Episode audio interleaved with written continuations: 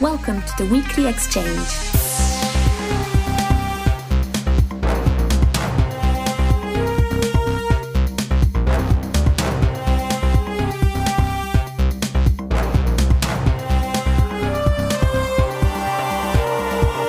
This week in 4X and Strategy Game News, we have updates on Stellaris, Civ 6, Endless Space 2, and much, much more.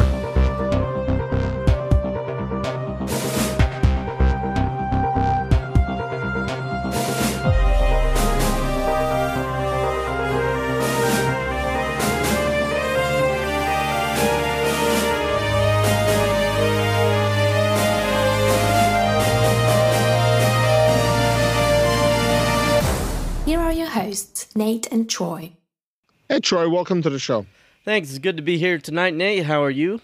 I'm doing okay. How are you doing? I'm doing better this week than last week. Thanks for asking. Well, that's good. That's good. So this week we have a guest co-host, Joshua. Welcome to the show. Thank you, guys. Thanks for having me. How are you doing? Uh, I think I'm where um, Troy was last week. I'm, I'm Oh. alive, but the leprosy is kicking in. Oh, wow. Yeah. You well, you better keep your distance, man. Yeah, it's just a touch of leprosy, though, so it should be fine. Oh, okay. Well, just as long as it's just a touch. Yeah, yeah. Don't touch anybody with that part that's infected. we'll be all right. All right.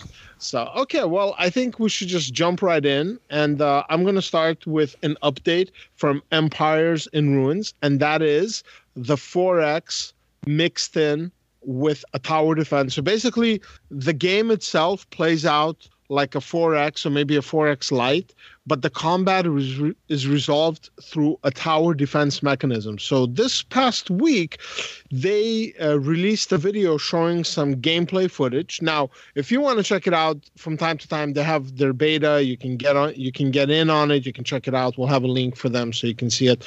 But anyways, uh, within it, they're talking about uh, how the build queue system is. They're talking about the buildings themselves, how the build queue system is. You get to see the main map, and uh, the developer says that he's going to discuss. He's going to make a couple of more videos uh, showcasing some of the other features of the game. I mean, we've seen what combat looks like. It's pretty neat. Now, as somebody who's not a fan of tower defense personally, I'll give you an example of a game that is essentially a tower defense game, which is Dungeon of the Endless, and I really enjoyed it. So I'm hoping that the same thing that got me to enjoy Dungeon of the Endless is somehow sparked by Empires in Ruins, because if it is, it could be a very very interesting hybrid game and potentially it could be like a, the sneaky game that comes out of nowhere and like nobody really knows what it is and then it catches people's imaginations and it's something unique. So you know for somebody that doesn't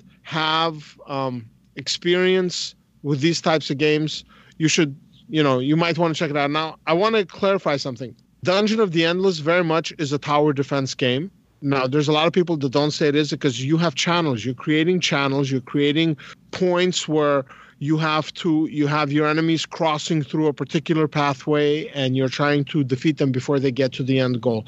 That's what I thought tower defense was. But anyways, I just wanted to clarify that.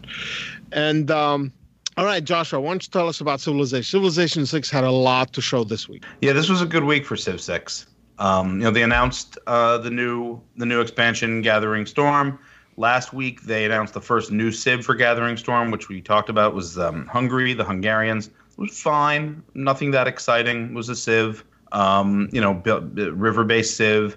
You could have had it in, you know, last in the last expansion. You could have had it in Civ Five. This week, they announced a Civ that was way more creative and way more interesting, um, and that's the Maori. So I'll I'll jump right to it. Um, the thing that's most interesting about the Maori is that they do not start on land. They begin the game at sea and they get bonuses before they start their first city. This is really interesting. This completely sort of subverts the idea of what civilization is.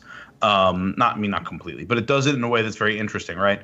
What's the first thing you do in a Civ game? You settle a city. Maybe you wait a turn. Maybe you move a little bit and then settle your city. But basically, your first move is always build a city. With the Maori, maybe not so much you get science and culture for each turn before you settle your city and then once you settle it you get a builder and some extra population in the capital your palace is a little better than what a regular civ's palace would be but this is i think the kind of creative thinking that we need to see more of with civ of sort of subverting how the game is supposed to work and making us rethink. Uh, so this was really interesting. This to me almost felt more like a Beyond Earth power, where you would start out in the middle of the ocean and then find uh, a place to settle. There's some other stuff as well that's a little more expected, I would say, for a civilization civ. Um, the Maori start with sailing and shipbuilding, obviously, since they're going to start in the middle of the ocean.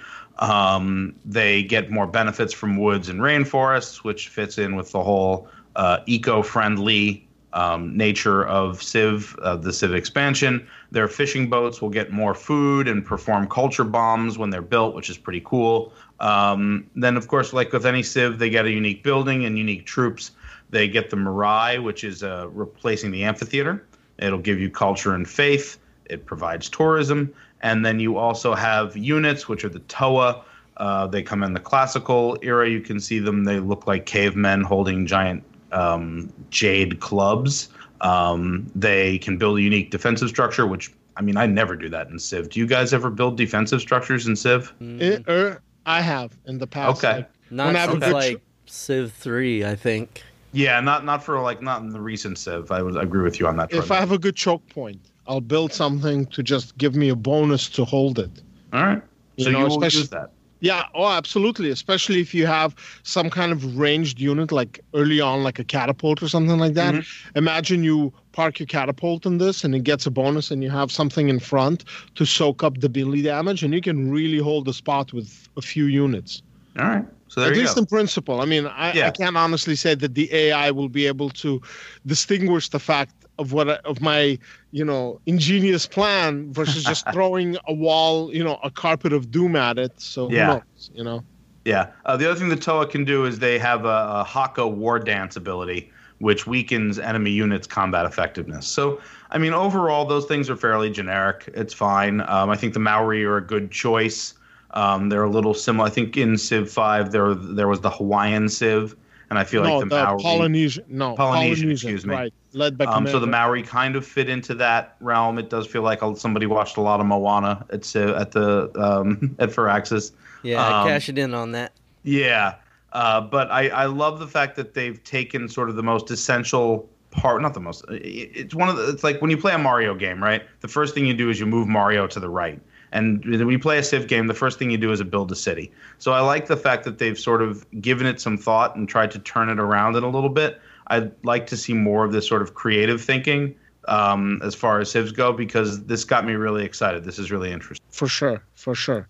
I, I mean, this my favorite faction in Civ Five were the Polynesians, and having the Maori back, I like I like where they're going with this. And I was listen, I was watching the gameplay that they showed for it, so it'll be linked in the notes. You could hear like the hakas in the background. It was so cool. I was very very creative. I'm really looking forward to trying them in the near future. Hopefully, if we get a Steam key, which probably means you'll end up getting it. But Well, whatever. spoiler alert: whether we get a Steam key or not, I'm going to be playing it. So, Uh, me know. too. Me too. Yeah. This is this is the Civ to get me into the Civ into Civ Six. So far, Yeah. there's nothing that I want to play right now. Nobody there. Well, you know, I kind of like Matthias. The, Mm-hmm. the so I don't know, man. You know, it's a Gathering Storm has quite a f- so far two for two for me. So All right. all right, Troy. Why don't you tell us about what's going on? What's what's happening with Ten Crowns? Well, I don't know what's really happening with 10 Crowns, which is the 4X game from Mohawk, which is the company that produced um, Off World Trading Company. But the company that is publishing 10 Crowns for Mohawk, Starbreeze, is in a bit of trouble. They've filed for reconstruction, which is not quite banks- bankruptcy, it's a way to avoid bankruptcy in Sweden. And so basically, they're uh, going to evaluate their assets, see what they can get out of them in order to keep the company alive. But at the same time, the uh, Swedish government raided Starbreeze's office, took a bunch of their computers, and took one person into custody, according to Eurogamer.net. Ooh, So- that's not good. Yeah, so that really makes you wonder um, just how long Starbreeze can exist as as an entity at all, and what that means for Mohawk Games and Ten Crowns in particular. Hard to say. I mean, I, I, I really don't know how much you know Soren's going to be affected by this. He, I'm sure he's working on he and um, let's see, what was his partner's name there? Uh, Dorian Newcomb, I want to say. Uh, they he Dorian I think worked on Civ five and Soren worked on Civ four, and so I mean you know they're capable guys. They know what they're doing, and I don't I don't see how this affects their ability to to code a game and, and produce a game. It might make a difference in how they publish it. Uh, I'm not real sure. So far, I or how they pay any- for it.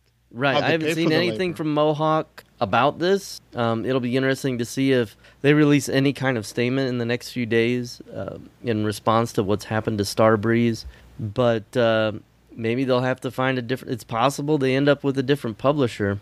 And um, you know, I'm trying to think of a company that they might have a relationship with that they could work with to produce a 4X game that maybe has some experience in 4X games that you know might be better than a company that's best known for Mhm. making a, I ca- a shooter I- game about can think bank robbing clowns. I, I can Hmm. think of one. Yeah, it Mhm. probably would have been the first one to jump into my brain too. I, I don't know why uh, shooter clown bank robbing games would uh, maybe have a larger built-in audience than a company that's producing that's been producing 4X games for almost 40 years.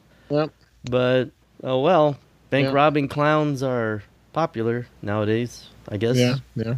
Yeah, I mean, we never know the details of why someone chooses a publisher or what Yeah, that relationship is like or what they were promised versus what somebody else promised. So who knows? But at this point, I, I think we're all just rooting for them to make a, a soft landing. Exactly. Definitely. I, I want to see. I want to see this game. I want to play. Yeah, this. I'm really excited for it. Yeah. So Well, uh, keeping our theme of not news news, uh, Jon Shafer, who also worked on Civ 4. Wow, this is all kind of tied No, together Civ better than I thought. Civ Not 5, I 4, mean. Civ five. Civ five. Civ 5, right, with Dorian. My mistake. Um, teased a new update for At the Gates uh, on his Twitter feed this this past week and debuted a new logo for At the Gates, which I think looks a whole lot better than the old logo. The old one I thought had more Asian influences than something that would be uh, taking place after the fall of Rome uh, with the European barbarian tribes. So I like the new logo. We'll see what happens. Um, the update that he's promising is going to come out uh, the 11th, which is the day before you hear this podcast. So if you haven't seen the update that Jon Shafer uh, teased last week, uh, and you're listening to this podcast, go check it out. It's probably on his Twitter feed, and then we'll be reporting on it in the next weekly exchange. Absolutely.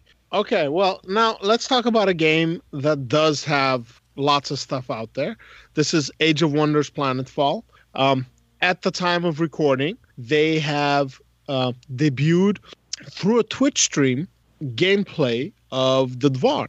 And it's also on YouTube, so we'll have a link to that. It's like 40 something minutes, and it has Lennart Sas playing with Knorr, and he's a Paradox guy who is one of their um, um, like one of their streamers and things like that. He did a lot of stuff with if you if you don't know who I'm talking about, he did a lot of stuff originally with uh, Martin Anward and Stellaris, and now he's mo- working on this project. So basically, they showed the Dvar like for the first time, like really showed them. We got to see some of the heroes, some of the customizations. We got to see uh, some of the special abilities, and then um, once they hit land, we you know what the city expansion. So I mean, I can go into a lot of detail about a lot of things, but it's a lot more interesting. Just click on the video and watch it. It is fantastic. I'm I was like, there are certain elements of the community in general, 4X community, they're like, oh man, you know, it's so unoriginal. It's you know, it's dwarves in space.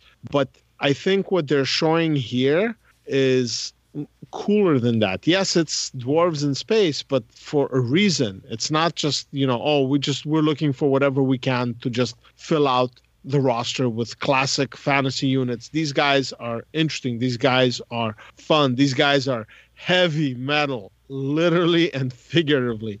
It was and they showed they showed a miner that they went up against and this miner was plant based and it was really really cool. It was very interesting. And everybody was like in the so they were talking about what was happening during the stream like in the comments of the twitch and people were like i don't know about the dvar but i want to play those guys how do i get access to them so what they did is they said well you know if you uh, make an alliance with them if you have them join your whatever then you can go ahead and use uh, you can use some of their units. So that feels to me like a cross between Age of Wonders 3 and Endless Legend a little bit.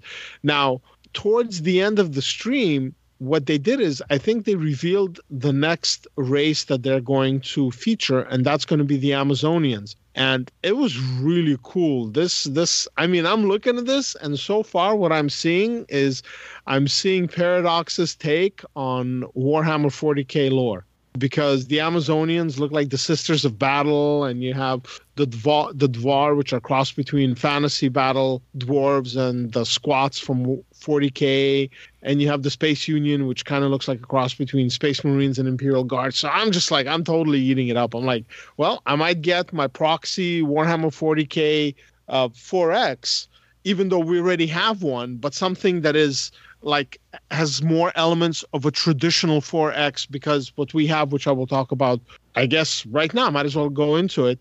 Uh, Gladius Relics of War, that one is about the battle. That one is battle, battle, battle, battle, battle, war, war, war, war, war, which is great, but it feels like there's a few things that are missing there.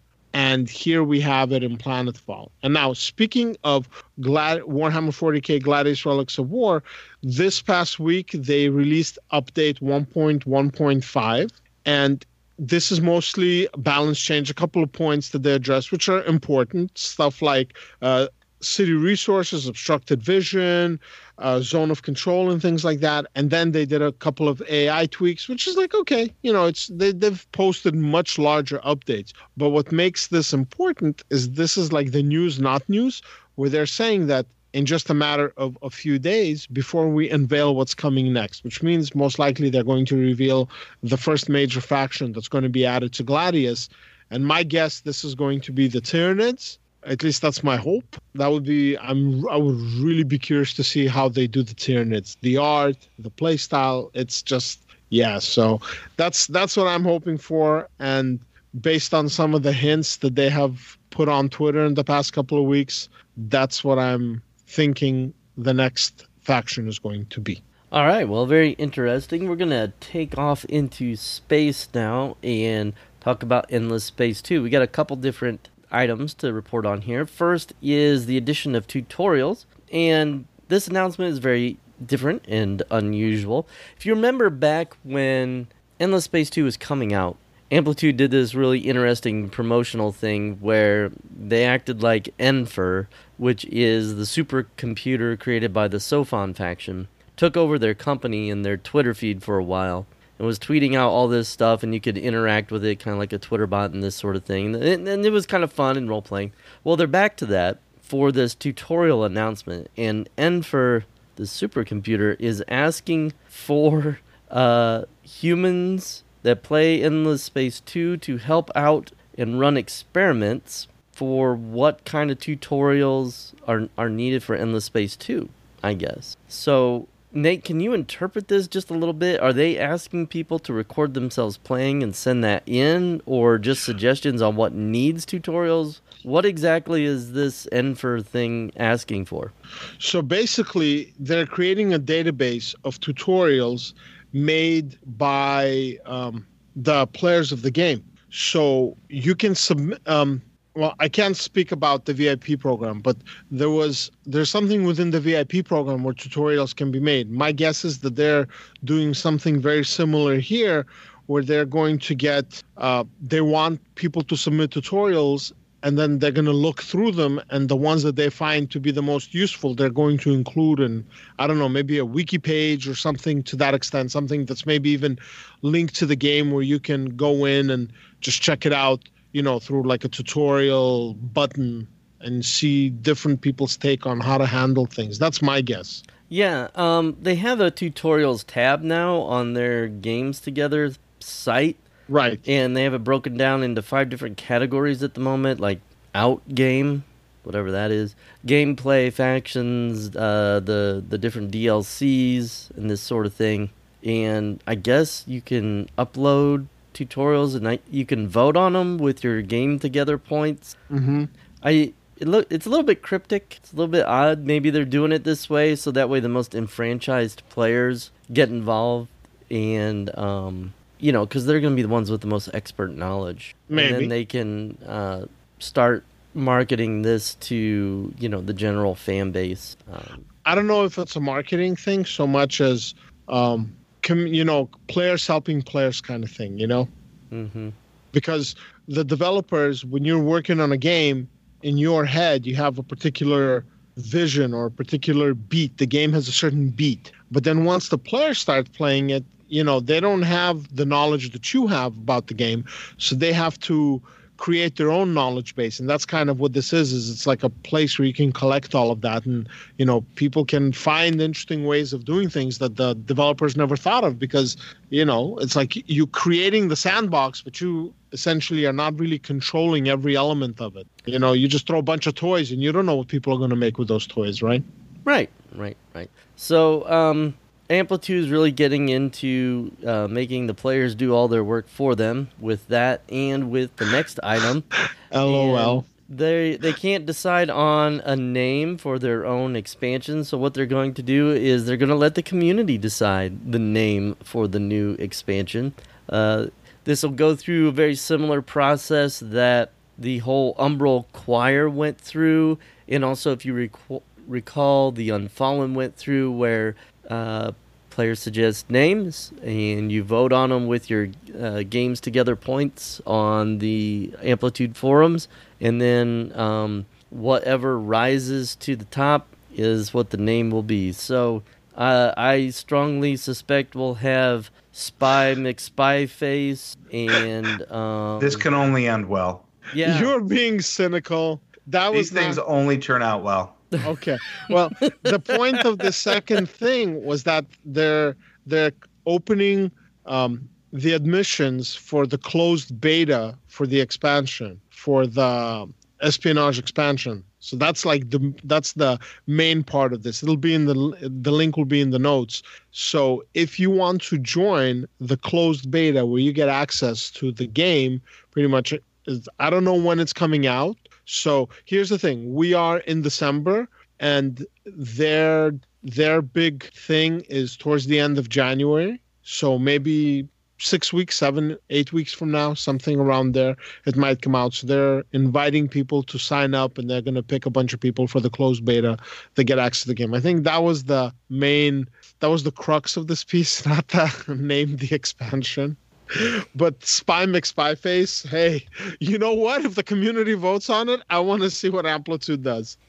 I would be very curious to see what Amplitude does. yeah. with that. See if they put their thumb on the scale for something else. Well, Well, anyway, hey Josh, why don't you tell us a little bit about what's going on with Stellaris? So, um, by the time you're listening to this, Stellaris will have been out for uh, Stellaris Stellaris Megacorp. The new expansion for Stellaris will have been out for about a week. Uh, while we're recording, it came out yesterday. Uh, so that's really the big news with Stellaris. Megacorp is here. Um, it's early enough that there is not a lot to say about it yet. Uh, I don't have the expansion yet. I know I'm going to be working on the review, but I don't have the expansion yet, so I can't really say much. Um, uh, Mark Army P has posted a little bit of it on our forums. I think on the private forums, though. I don't think he's put anything out publicly. Uh, well, but- other than the seven videos on the YouTube right, channel. right, yes. So other than the seven Let's Play videos, but he seems fairly pleased. Um, I know Oliver is not pleased. We'll get to that in a second. Um, but you know, the one thing I was going to say was with Megacorp, I was really expecting a very buggy experience. It seemed like they kind of rushed to get it out, and I wasn't really that confident. Everything we've heard is that it's actually not bad, except for the one really big one, which is that it won't start when people try to launch it. So that's kind of a big bug. Um, Well, how has Mark been playing it then? Is this Well, not new? Not- obviously, it's some not for people have the problem where it won't start. oh, okay. Uh, they released a hot fix for it today.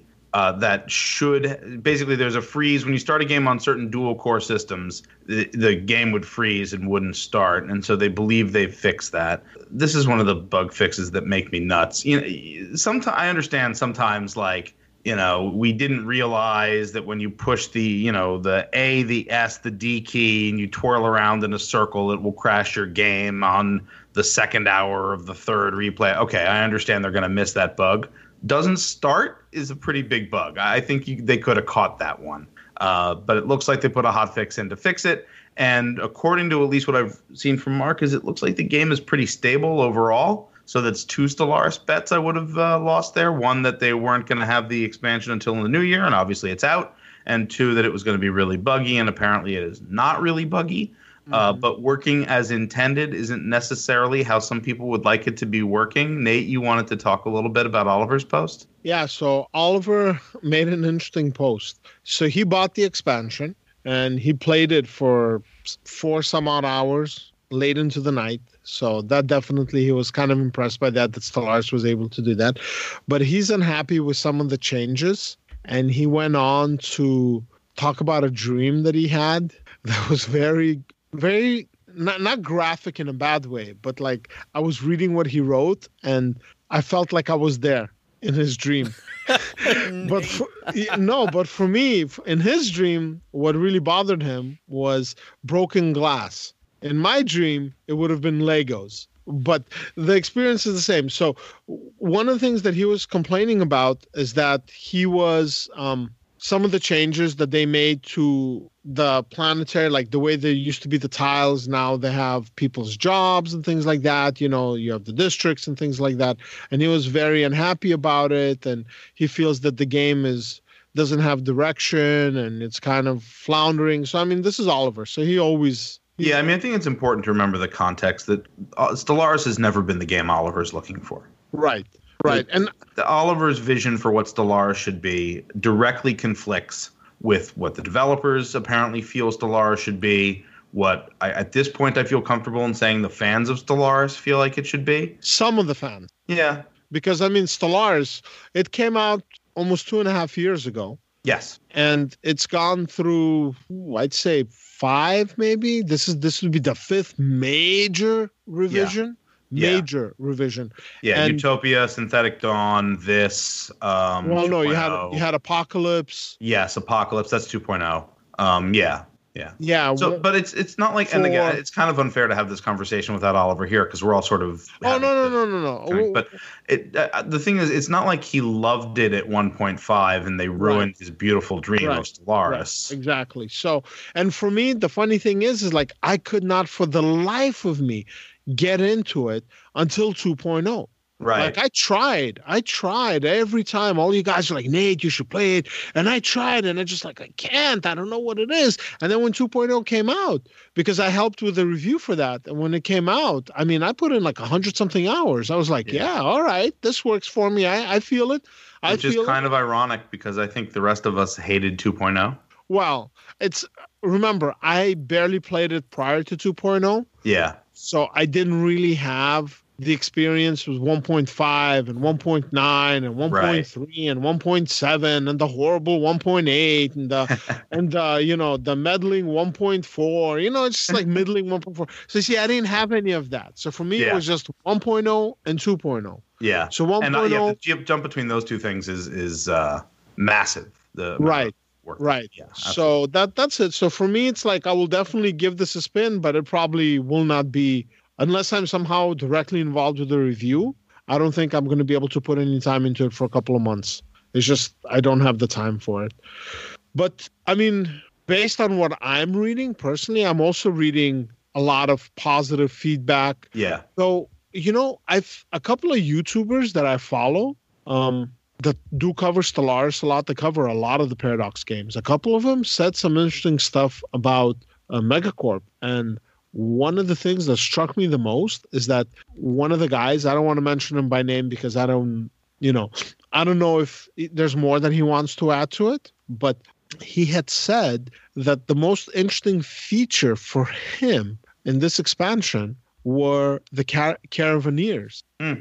not not the megacorps, not the structures, not the new tile, not not the new planetary districts, Right. not all the changes. really part of Legend more than it's part of Megacorp. Well, Yeah, yeah, but I mean, I it's you have to look at the whole thing together. I just look at it as as one thing, you know. So yeah, it was. I found that very interesting, but I mean, I wouldn't know until I actually get to play it myself. Now, and and neither will I. I haven't been able to play it yet. Um, my plan is to start playing it next week. Uh, Okay. I am excited to try it. it. It does seem to fit in with my current Stellaris policy of keep Stellaris weird. So right, right. Um, we'll see. Every the things that I've read so far have gotten me excited, but Um, we're gonna see. we will see where it ends up. So I'm looking forward to writing about it. I know we've been kind of quiet on Stellaris in the last year, so mm-hmm. looking forward. Well, to- we have we have a piece that's being worked on right now.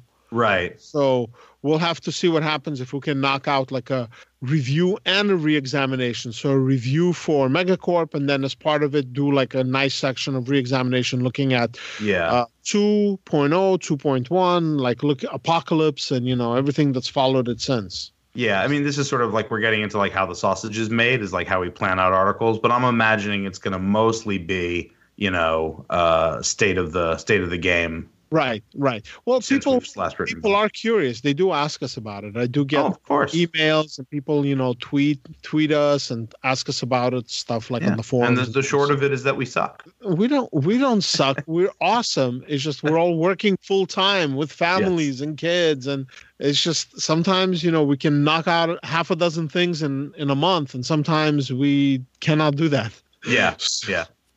There's that. All right. Well, let's talk about another game that uh, might be permanently and forever done with. And this is more. And we've had we've had coverage for it in the past. We've had several backers for the game actually post on our forums, and sometimes they defend it, sometimes they attack it. But one of the things that everybody involved with it can agree is that the developers for M.O.R.E. have done Kickstarters several times where they collected pretty substantial sums of money and haven't really given anything in return for it. And this latest update from basically the December 6th says that oh the people that their backers pulled out they have no more money. If they want to keep working on the game they need another 500,000 and a couple of developers left. And I'm just like at this point I'm I'm looking at it I'm like yeah okay just just just it's done. It's dead. Kill it. Admit that it died. Release the code to the people that backed it you know release what you have and move on to something else. Because the more it's not likely that this is going to come out. There are games that are in much finer states that are compared to this utterly complete that stand a better chance of coming out than this. And those games are not out. And those games have been you know in the in the pot being cooked for years upon years. You know what's the chance that you're going to get new people to come in and fix it and get it out you know i think it's very small. I mean i'm not i'm not blaming anybody. I'm not pointing fingers. I'm not throwing any accusations. It happens you know? It's like anything else you know? You you get ambitious. You have a lot of good ideas. You try to put something out and you know stuff happens. And it doesn't quite turn out the way you want it to. So that's more. All right. Well, let's talk about something a little bit M.O.R.E. positive. Joshua, you're going to tell us about Star Control Origins, but before you do, a quick question for you. I know you're working on the review. How is that sucker coming along? so we're really going to do how the sausage is made. Yes, um, we are. All right. So um, I'm over 20 hours into Star Control Origins. I have written about three quarters of the review, so it is almost done. Uh, so hopefully, in the next two weeks at most. There will be a review of uh, not a review because it's not a 4X, so it's not really a Star review. It will be a uh, an article about Star Control Origins and my many adventures in the game. I've enjoyed it. I'm looking forward to talking about it. I think it's going to be a very interesting discussion around Star Control Origins. The the of course the frustrating thing is that we're almost done with the review, and they've announced that they're going to add more content. Uh, well, that's, so that's the big news for Star Control. So tell us about the content. Yes. so the new content is what's being called Earth Rising. It's going to be four pieces of DLC over the next year. Um, so it's that you pay for Earth Rising, you get all of it, and it's a four-part season pass. And the first part, which they're calling Aftermath, will release on December 11th. So that's very soon. Um, will that be out by the time that this podcast runs? I think should it is. Be. Yeah, the day before. I can't handle all this time travel. It makes me dizzy. So, the good news with Aftermath is that there are new everything new aliens, new uh, systems, new ships, new all of it, uh, new quests. That's great. Uh, one of the things that I'm that you'll see in the review, of Star Control Origins, I think is actually quite large. There's a lot to do in that game, and so the fact that they're adding even more content is very exciting. Uh, the way that they've sort of set it up is that uh, if you finish the game, there's now more for you to do. If you have not finished the game or you are thinking about purchasing the game for the first time, then the it'll simply add in more content for you to explore as you play. So it'll, it'll either enrich the experience that you're having now, or it's more for you to do going forward. So that's very exciting. Um, um, I think the thing the most ex- uh, most excited about is the new aliens. I think that's the strongest part of the game. They, you know, not everything in that game is awesome as far as the aliens. Some of them are great. Some of them are, you know, kind of middling. So hopefully the quality stands up. But the ones that really work work really well. So I'm excited that there's some more people, well, people, more uh, characters to meet in the universe. That's really cool. Um, the only thing that I think is a little, well, I won't say, but um, right now they've announced that Earth Rising, so that's the entire all four DLC pieces, is 20 bucks. Uh, so part one will be available on December 11th, and then part two will be later in the winter, part three in the spring, part four in the summer. So my guess is by September the whole thing will be done. Um, I, we will see where they go from there. But uh, if you think about it right now, Star Control Origins I think is forty dollars on Steam, something like that. Uh, might even be thirty. And so twenty dollars for uh, even though it's four packs of DLC sounds a little I don't know. It's almost like you're paying for the game twice a little bit. But um, I am excited they're continuing to work on Star Control. They've put a lot of work into it. it. They didn't just you know release it and, and send it off to the winds. If you played Star Control when it first came out, the first month when it came out, I really recommend going back to it because they've done a lot of quality of life stuff. It, the, a lot of the grind has been removed. The game has been greatly improved, and um, I'm excited for the new content. I, I think it's worth giving it a shot. Very good. Very good. Okay. Well, let's move on to this week's What Is. And I'm going to talk about a game called Ancient Frontiers Steel Shadows. Now, in case you're wondering, there will be a link in the comments to their Steam page. And this is set in the Ancient Frontiers universe. And this is basically an RPG with turn based tactical combat in space.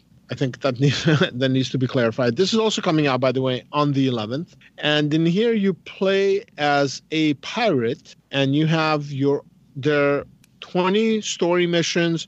You have uh, potentially up to 50 side missions. You have um, you can customize your pirate, the fleet. There's all kinds of unique mercenaries that can be joined. There's random events, and um, yeah, it's it's cool. This is, I mean, again, once more, RPG in space, ships, turn-based combat. It's the year of space XCOM, I think, and uh, the combat system is pretty solid. And I am, um, I'm giving, you know, I'm I'm giving this a look, and I'm curious to see how they have improved on the base game, which is Ancient Frontier, and. Um, I'm very curious. So definitely check it out. If you have no idea what I'm talking about, click on the link, follow it to the Steam page, and watch some of the videos. The videos are pretty solid. Good work on that.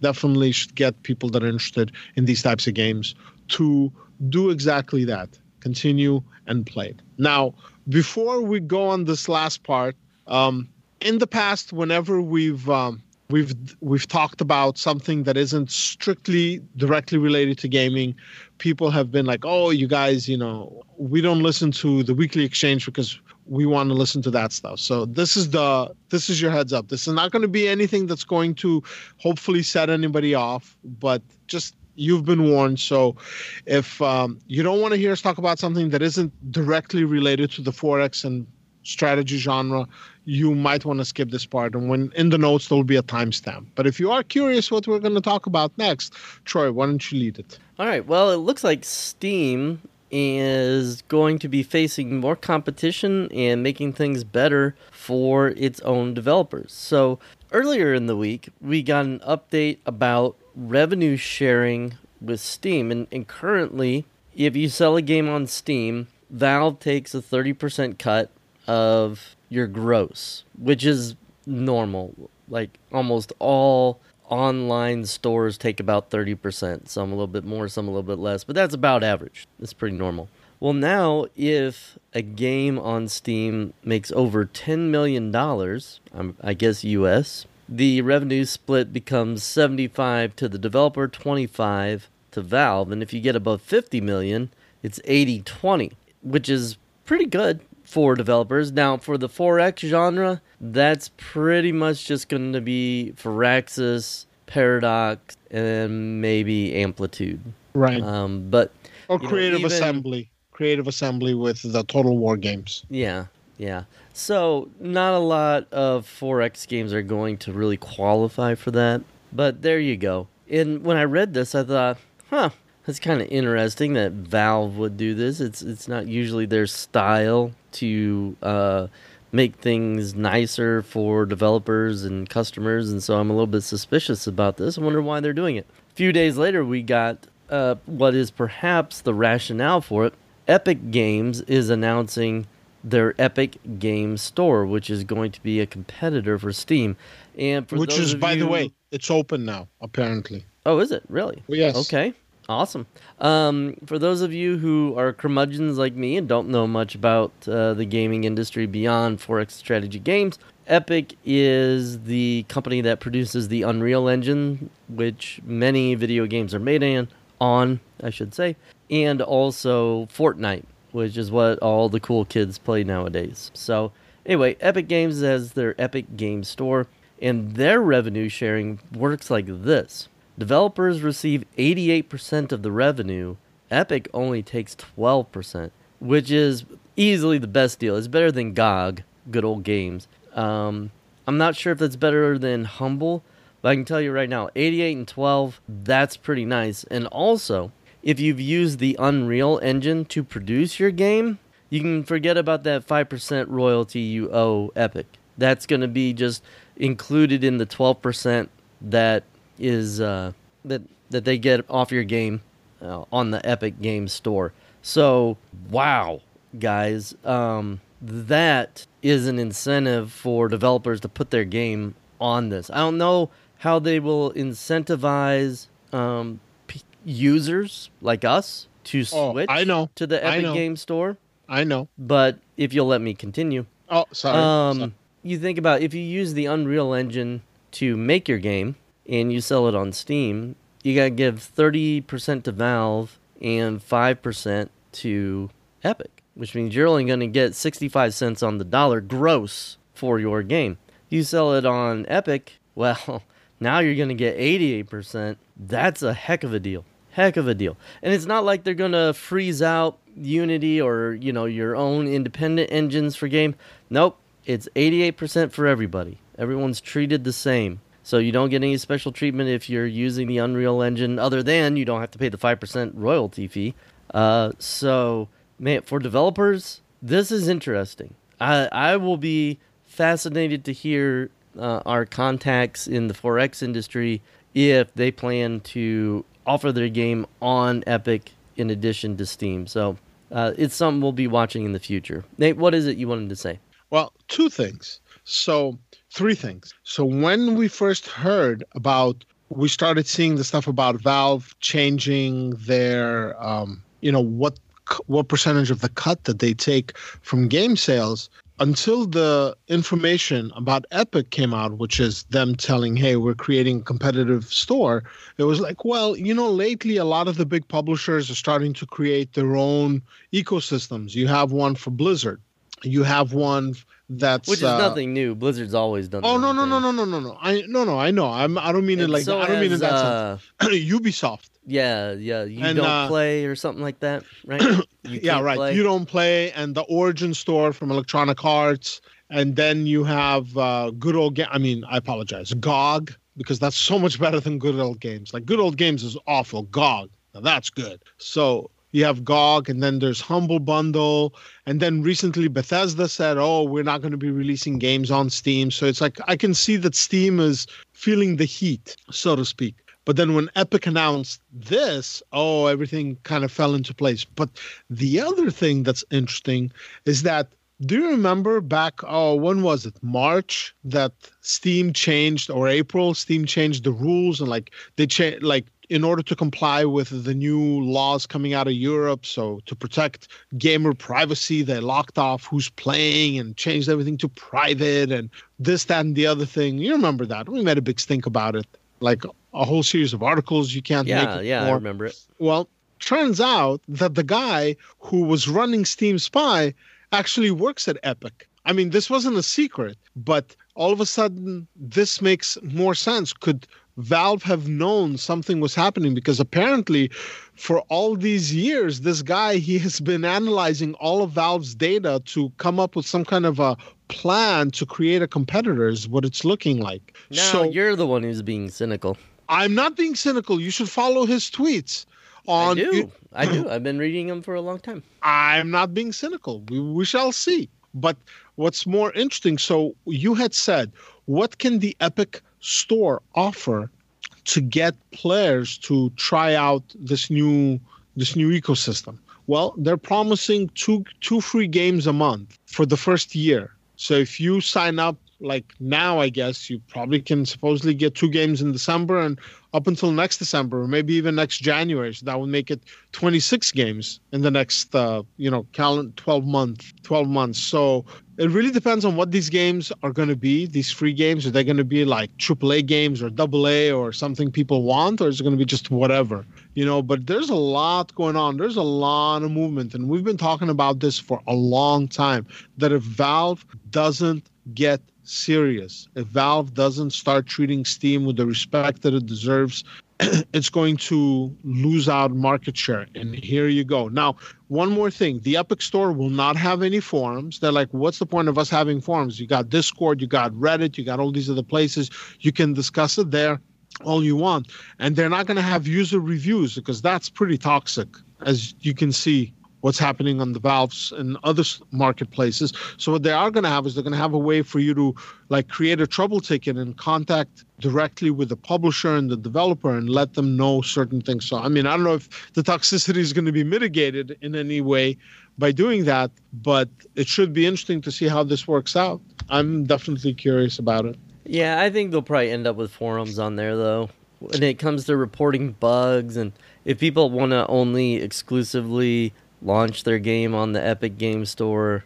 I, I I wouldn't be surprised if some sort of some kind of social media thing makes it on there, whether it's blog style or I don't know what. Well, but I can't I can't imagine anybody would do exclusives just for Epic unless it's theirs because you want to release it on as many platforms as possible to get as much reach as you can. Now, here's the interesting thing. Because of this, does that mean that certain systems will no longer be able to interact with each other? Meaning that if you get, let's say, Fortnite or not Fortnite, some other game that's going to be on Epic, will people on Steam be able to play with people on the Epic store if they go online? Um, when I'm playing World of Tanks Blitz, I play against people who are playing on their iPhones and Surface tabs and right. Uh, but I mean everything is just the question is Android devices. You know, Yeah. it's I'm on Yeah. PC, yeah, but so like it's just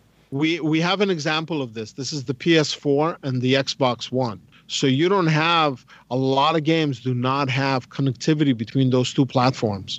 So people playing the same game on Xbox One can only play with other Xbox players, and people playing on the PS4 can only play with other PS4 players. Or To be fair, Sony has started walking that back. well, they've they're being forced on a few Yeah, they're being forced to. they're being forced to but here's the thing this fragmentation is going to because of what's happening here is this i mean sony is huge is valve bigger than sony can, can somebody force valve to do that either way it's it's interesting times ahead Well, the thing is, I think the gaming companies host the game on their own servers. Valve doesn't host it for them. So when Sony is contracted out these servers, they only want it playing with PS4s. right So- well we'll see we'll have to see it, either way It's a bit of a different situation. it is now but will it be later you know that's what i'm getting at but anyway i think everything's hosted on amazon anyways so it doesn't matter google hosts their stuff on amazon you know so there you go anyways okay so let's move on to the next segment uh as our guest today joshua why don't you go first what have you been playing So obviously, Star Control, since we just talked about it. that's right Um, Mhm. Enjoying Star. I'm sorry, Troy. You were going to say something? No, no sir. Oh, Not at all. all right. Just uh, just hearing the voices again. Don't mind me. Okay. Um, so uh, yeah, playing Star Control Unity. Like I said, we're Unity Star Control Origins. Uh, working on the review for that. Uh, a couple of uh, non 4X game releases. Uh, they just announced the new expansion. Announced they just released the new uh, expansion for Hearthstone, which is Rastakhan's Rumble. So I've been playing that. Uh, enjoying a lot of Odd Mage uh, from the new expansion. That's been a lot of fun. Very different way to play. Uh, a lot of fun to do that. Also, uh, Smash Brothers, Super Smash Brothers Ultimate came out today for the Switch. That was a lot of fun. I've only had about eh, three hours to play it, but I've gotten my uh, gotten a little time in there. It's a lot of fun, lots of new fighters, but it also sort of still feels like Smash Brothers. So I think they've got the balance right on that. Uh, and then that's pretty much it. I know I should have more 4X games in my list, but I really don't. Not till not till I get uh, Megacorps, and then it's all Stellaris all the time. Okay, what about you, Troy? I had a super busy week. Thankfully, no uh, disasters, but very busy. And I just I logged on to open my loot crates and World of Tanks Blitz, and that's it. I haven't had a chance to play anything else at all. Uh huh. Okay. Well, before I tell you what I've been playing, so of everything you've mentioned, Joshua, I know Star Control. Everything else to me is like. Okay. Do we need to explain? no, oh, no, Hearthstone's please. a good game. Don't Yeah. explain, please don't. Okay. Please, I beg. Please you. no. Please no. I don't know. you wanna if you wanna make a video about it to host it on YouTube, you can do that. But that's it. I don't think our fans really care about me playing Hearthstone or Super Smash Brothers. I don't know. I don't know. We gotta try everything, right?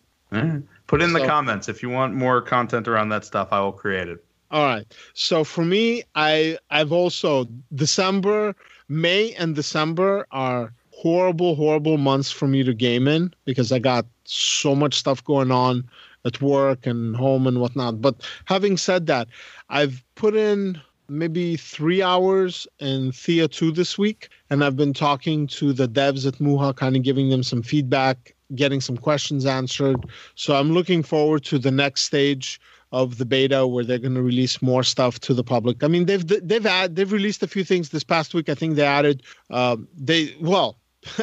they've had several patches, but as part of the patches, I think they added a few more portraits. I'm pretty sure there are two more portraits for the kids, for the human children, and a few things disabled, uh, like kids growing up when you have non-human children. So that got fixed, and like in my Thea 2 game. So okay, so when you have a kid, which is different from Thea 2 is different than Thea 1. So in Thea 1, a kid was just an item that you carried along, and then all of a sudden, poof, now you have an adult in your party, you know, or, or in your village. Like it goes from child to adult and you know, instantaneously or many, many months. Whereas here in Thea 2, it's different. You don't have babies anymore, but you have kids. So your kids have uh, stats. They can do stuff. It's reduced. They can't carry as much. They're not as strong, but they can be pretty sharp. They can be pretty smart. And like when it's time for them to grow up, you have a certain amount of choices available to you, and you can pick it. And your kid can either be what you hope for them to be, or maybe they become something else. So if they um, fail some behind the scene rolls. They become scavengers. They're not as good as like the regular classes but they're still you know better than nothing right?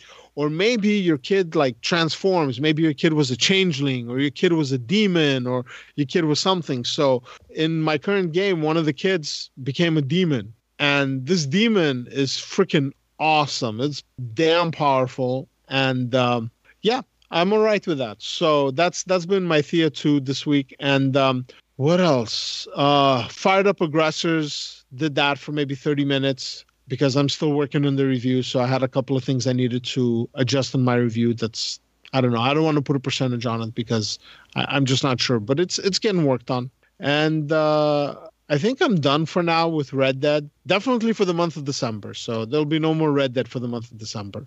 Um, but there might be more in January. And uh, yeah, I think that's it. I haven't I haven't had too much time. So if Gladius r- drops anything, I'll definitely check that out. Um, I'm looking forward to seeing more stuff from Civilization and hopefully getting a key for them for review purposes. You know, so we'll see how that goes. And uh, Planetfall, I'm super excited for. Oh, another game we haven't talked about lately, but uh, there's been rumblings that um, Pax Nova is going to be releasing some more information soon. So looking forward to that, and a few other games. So um, I think that's it. I think that's it for me. All right, very cool. Is there anything you want to say before we close up? Uh, thank you for our patrons, to our patrons. You all are awesome. We really, really appreciate you. Thank you to our community that's slowly but surely continuing to grow. Our curator page is approaching 6,000 followers. That's pretty freaking cool. Um, Mark's been killing it on YouTube with his Stellaris videos. So if you haven't seen him, there'll be a link to the playlist in the notes. Come check it out. Uh, Dallin and Ben, they've been on a bit of a hiatus with Twitch, but hopefully they'll be getting back to it sooner rather than later. But with the holidays and everything like that, who knows? We'll see. And uh, I think that's it. That is it. All right, very good. Uh, we'd like to thank everyone for joining us. We really enjoyed having you this podcast. This has been Troy, Josh, and Nate for Explorminate. Take care, everyone. See ya.